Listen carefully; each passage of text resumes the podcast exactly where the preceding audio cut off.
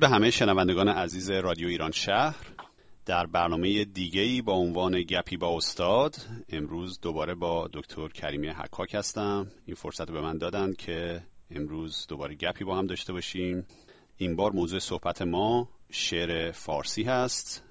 و بهانه این صحبت ما هم فستیوال ایرانیان سیاتل هست که در تاریخ 11 آگست 2018 در شهر سیاتل قرار برگزار بشه و آقای دکتر کریمی هم که آشنای همه شما هستند استاد زبان فارسی دانشگاه های واشنگتن، مریلند و UCLA در کالیفرنیا مهمان افتخاری ما هستند. خیلی لطف کردن که تشریف میارن در فستیوال و با ما بیشتر در مورد شعر فارسی صحبت خواهند کرد. ولی خب این برنامه یک مقدمه ای شاید باشه و برای دوستانی هم که در سیاتل نیستن مطمئنا مفید خواهد بود که بیشتر در مورد شعر فارسی و سبک های اون بدونن. در واقع امروز می‌خوایم در مورد سبک های شعر فارسی صحبت کنیم آقای دکتر و بعد از اینکه شما یک سلام علیکی بکنید می‌تونیم که صحبتمون رو شروع بکنیم. با کمال میل افشین جان یک دنیا از شما متشکرم و خوشحالم که به همت شما با شنوندگان رادیو ایران شهر هم کلام خواهم شد.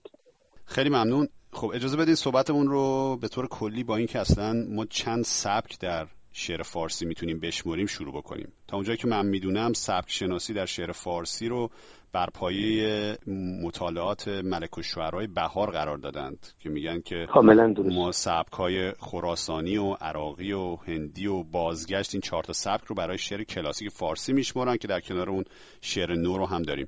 شما نظرتون به طور کلی در مورد این نوع طبقه بندی چیه؟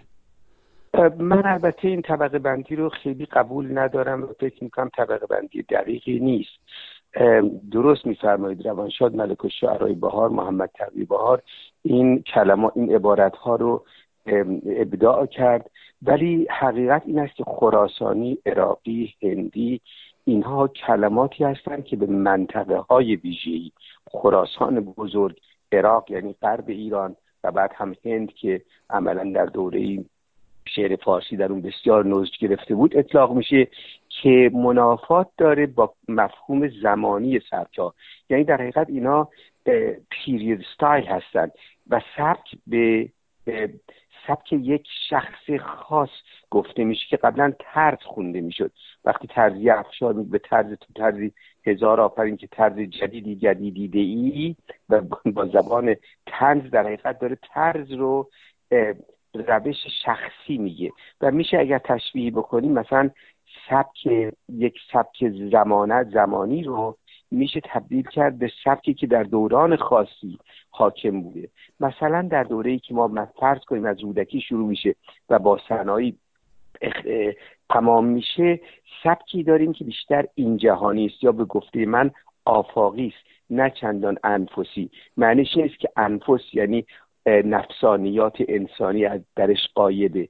ولی فرعی میشه در اینجا. در حالی که سبک شعر رودکی سبکی است که به آفاق نگاه می‌کنه به همین جهان نگاه می‌کنه. پوپک دیدم به حوالی سرخس.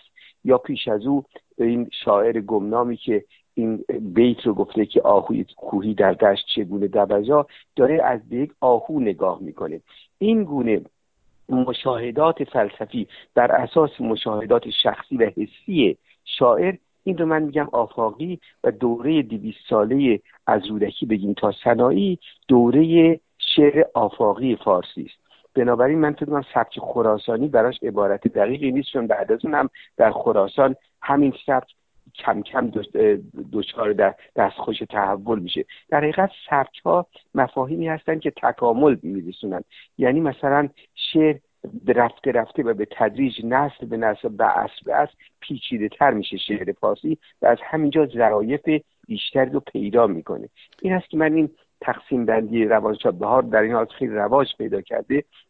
دیگه برای قرن 21 و روش های امروزی تحلیل شعر فارسی مناسب نمی‌دونم. فکر کنم آفاقی انفسی و این انفسی خودش عملا به هم سبک عراقی هم سبک هندی گفته میشه. تا زمانی که مفهوم مدرن در اصل صفویه شروع میشه و در دوران قاجار به اوج خودش می‌رسه و کم کم شعر جدید رو به وجود میاره که از سوی می‌شود گفت قائم مقام مثلا تسهیل کننده زبان فارسی یا یکی از تسهیل کنندگان سرآمد اونه و از سوی دیگری خب نیما میشه گفت انجام کاره و سرانجام یک کوشش صد ساله است که شعر رو به نام شعر نو به کرسی می نشانه. این است که من فکر اگر آفاقی و انفسی رو بگذاریم و بپذیریم بیشتر به عوالم خود شعر اشاره داره تا به مناطق گسترش و سیطره سبت های دوره ای خاص. بله خیلی ممنون. توضیح خیلی جالبی دادید. البته من این رو هم بگم که تا اونجایی که من می‌دونم دلیلی که این رو به خراسانی و بعد به عراقی عنوانش رو گذاشتن این هستش که مهد شعر فارسی به نظر میاد که یک زمانی خراسان بوده تا قبل از اینکه مغول ها حمله کنند و نیشابور و خراسان و اونجا رو اصلا با خاک یکسان کنن رو قتل عام گسترده انجام بدن. بعد از اون میگن که شعرا دیگه از اونجا کوچ کردند خیلی از اونها و مهد شعر فارسی دیگه شد. اون چیزی که بهش میگن عراق عجم که مثلا منطقه بله. حالا اصفهان و شیراز و غرب ایران رو شامل میشه بله. و دیگه شعرهایی مثل حافظ و سعدی و اینها که البته به نظر میاد که انوری پیشتاز این سبک بوده. اول از همه در واقع اون این سبک جدید رو مطرح کرد ولی متوجه میشم اون چیزی که شما آفاقی هم فسی میگید در واقع نکته مهم همون محتوای شعر هست. حالا اینکه از کجا سروده شده یا چه شعارهایی گفتن خیلی مسئله نیست مسئله این هستش که محتویات چی هست و دقیقا شما این تفاوت رو می‌بینید یعنی وقتی شما به شعر فردوسی بله. مثلا نگاه می‌کنید یا حالا اسدی توسی و دیگران می‌بینید که درباره مسائلی که همین جهان داره اتفاق میفته صحبت می‌کنه اصلا اون بله. پیچیدگی هایی رو که در مثلا در شعر عرفانی شما می‌بینید دو پهلو بودن و.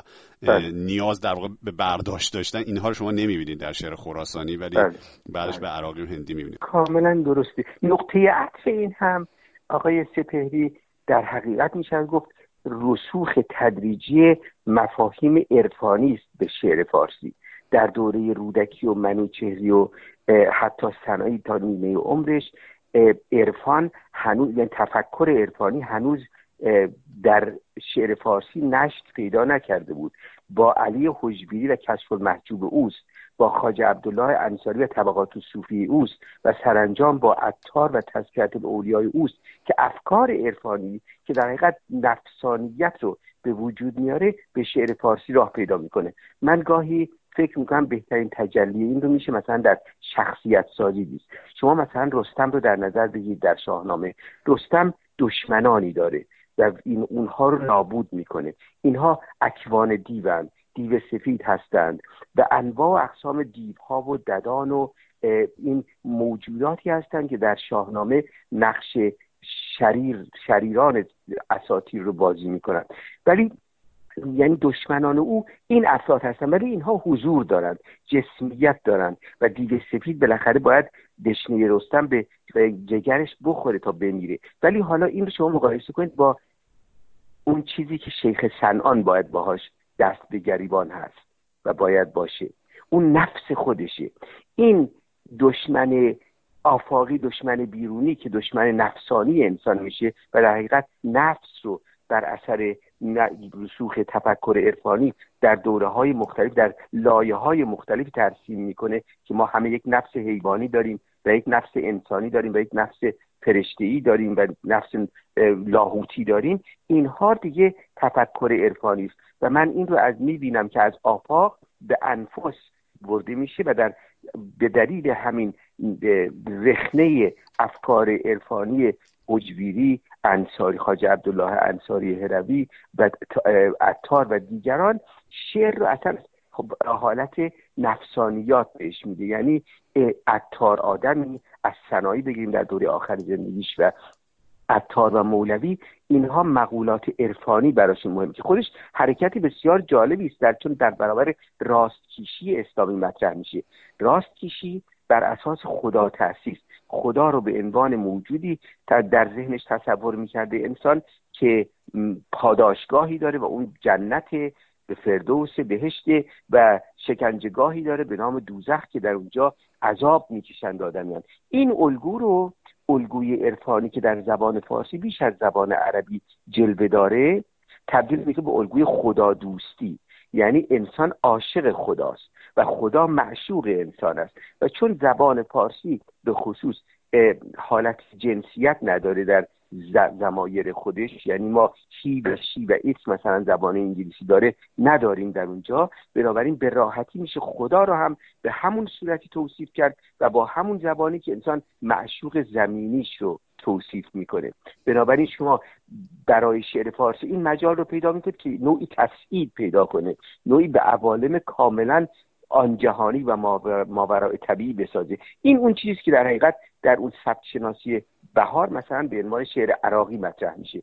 من فکر می‌کنم چندان اسلوب شعری عوض نمیشه ولی تکیهگاه مضمونی شعر عوض میشه که از مشاهدات ملموس و مشخص و قابل رؤیت ما رو به مشاهدات عوالم تخیل و تصور و رویا و این عوالمی که مذهب و اعتقادات مذهبی برامون ترسیم می‌کنه.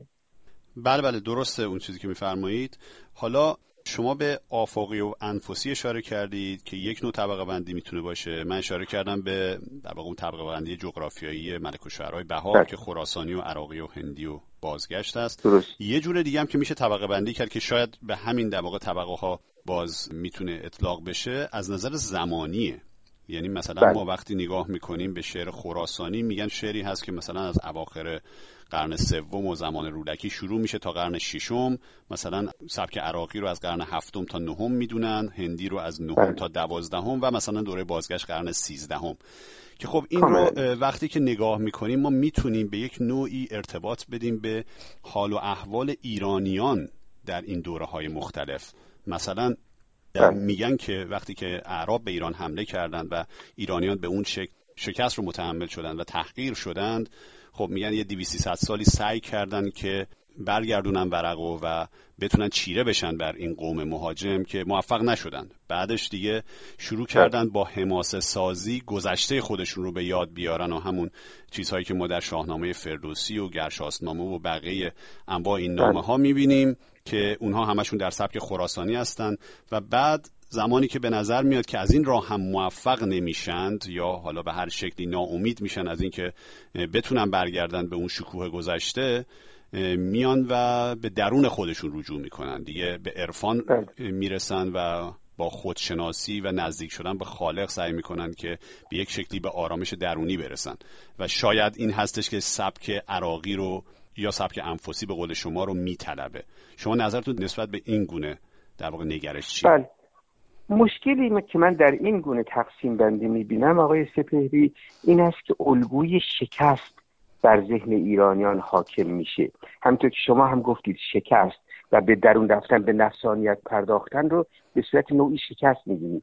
چرا این رو به صورت تسخیر نبینیم؟ حقیقت این است که ایرانی ها یعنی فارسی زبان ها عجم ها در, در تشخیص و تمییز از عرب ها اسلام رو به شکل خودشون در آوردن به قامت نیازهای خودشون در آوردن. و این تسخیر رو من از این نظر میگم که نوعی واقعا فتوحات.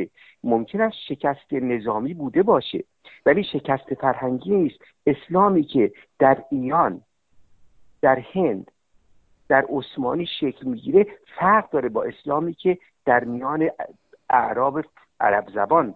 شکل می‌گیره. چون اونها به طور مستقیم به قرآن و احادیث بسته هستند در حالی که ایرانی ها از طریق شرح و تفسیر شرها و شارحان قرآن و مفسران قرآن نقش بسیار مهمی پیدا میدن در انتقادم و چرخش دادن به این الگوی شکست.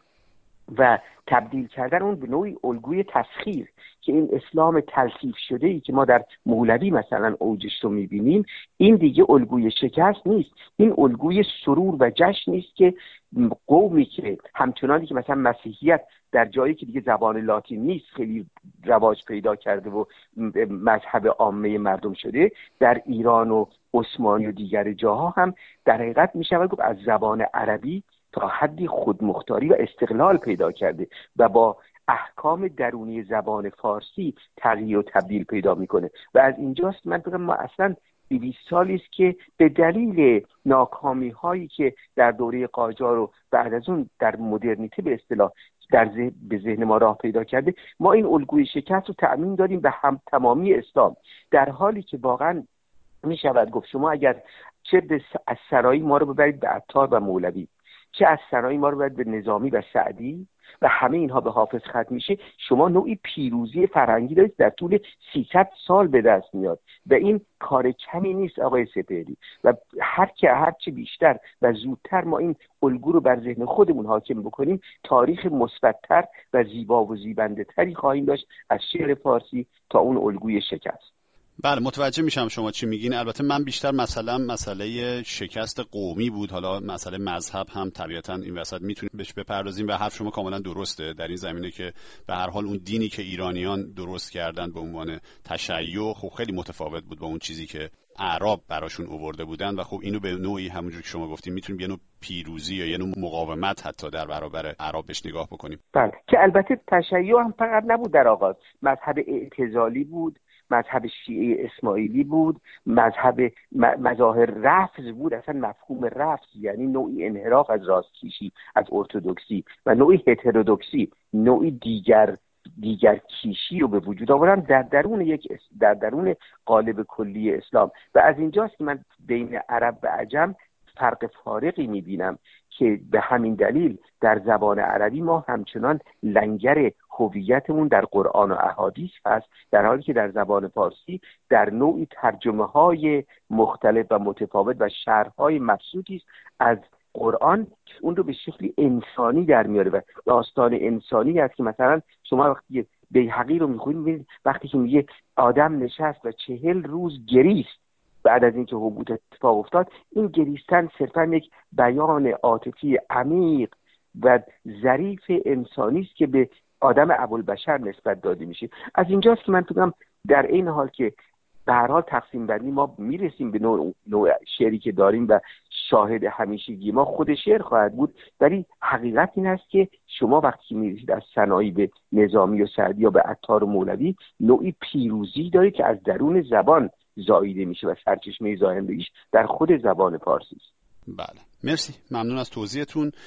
برای سال آخر این رو هم بپرسم از شما که شما نوع شعر رو یعنی از مقوله مصنوی و قصیده و غزل و دو بیتی و بله. اینها رو به چه شکلی نسبت به این سبک ها می‌بینید که تغییر می‌کنه در طول زمان. مثلا ما در بله. سبک خراسانی بیشتر مصنوی و قصیده رو می‌بینیم. وقتی به سبک عراقی می‌بینیم دیگه به غزل تبدیل میشه. آیا این نیازی بوده؟ آیا نیاز بیان جدید بوده که میطلبیده یک نوع جدیدی از شعر رو یا این شاید تکامل بله. زبانی بوده حالا به هر شکلی؟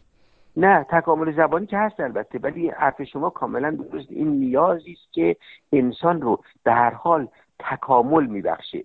ببین نوعی داروینیسم شما شما در نظر بگید من داروینیسم رو معتبر نمی‌دونم بر تاریخ شعر فارسی ولی نوع تکامل درونی این نظام رو این سیستم زبانی رو کاملا میسر می‌دونم به این دلیل که مثلا ما در همون حالی که شاهنامه رو داریم و روایت بر شاهنامه مستولیه و سیطره داره در شاهنامه در خیام نوعی حدیث نفس عمیق رو می‌بینیم که به صورتهای خیلی خیلی کوتاهی در اشعاری با چهار مصرا دو بیت در حقیقت بیان میشه و در خلاصه ترین شکلی وضعیت بشر رو بیان می‌کنه. حالا خواه ما این وضعیت رو بپذیریم یا نپذیریم ولی حقیقت این است که برداشت خیام از اینکه ما همه گل و خاک بوده ایم و این گل و خاک رو از گورستان ها می آوردن چون با روغن تن در حقیقت تجزیه شده یا آدمی آمیخته این باعث میشه که اون کوزه رو به شکل یاری ببینه که دستی است که بر گردن یاری بوده است.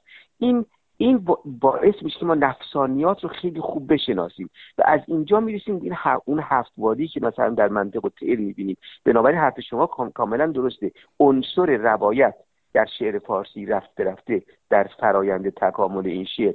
کمرنگتر و کمرنگتر میشه. عنصر تقزل و قنا سیطره پیدا می‌کنه. و از اینجاست که شما می‌تونید یه خطی ترسیم بکنید از فردوسی توسی تا بیدل هندی. و به جایی می‌رسیم که ما در یک تاریخ 800 ساله شعر فارسی ما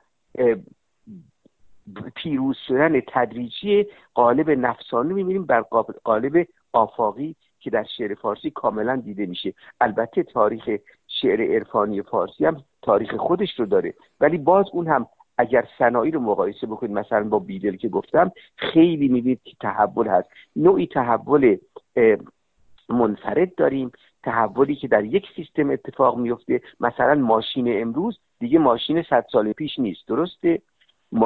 در این حال هر دوش ماشینه دیگه درشتی هم نیست.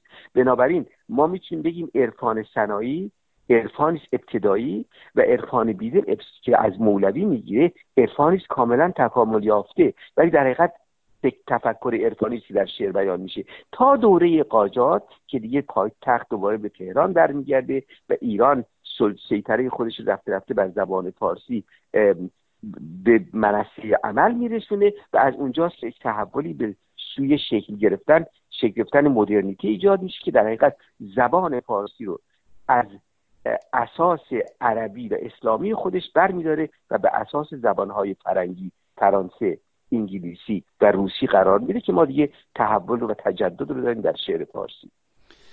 مرسی خیلی ممنون. من که خیلی استفاده کردم از صحبت های شما.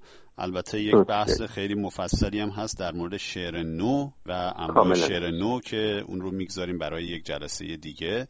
خیلی ممنون از فرصتی که به ما دادید در این برنامه. مشتاق دیدارتون در فستیوال ایرانیان سیاتل در 11 آگست هستیم. مرسی آقای دکتر. متشکرم. که اونم به احتمام شما و دوستان سیاتل برگزار میشه و من خیلی خوشحالم که بخشی از اون خواهم بود. تشکر. مرسی. خدا حافظ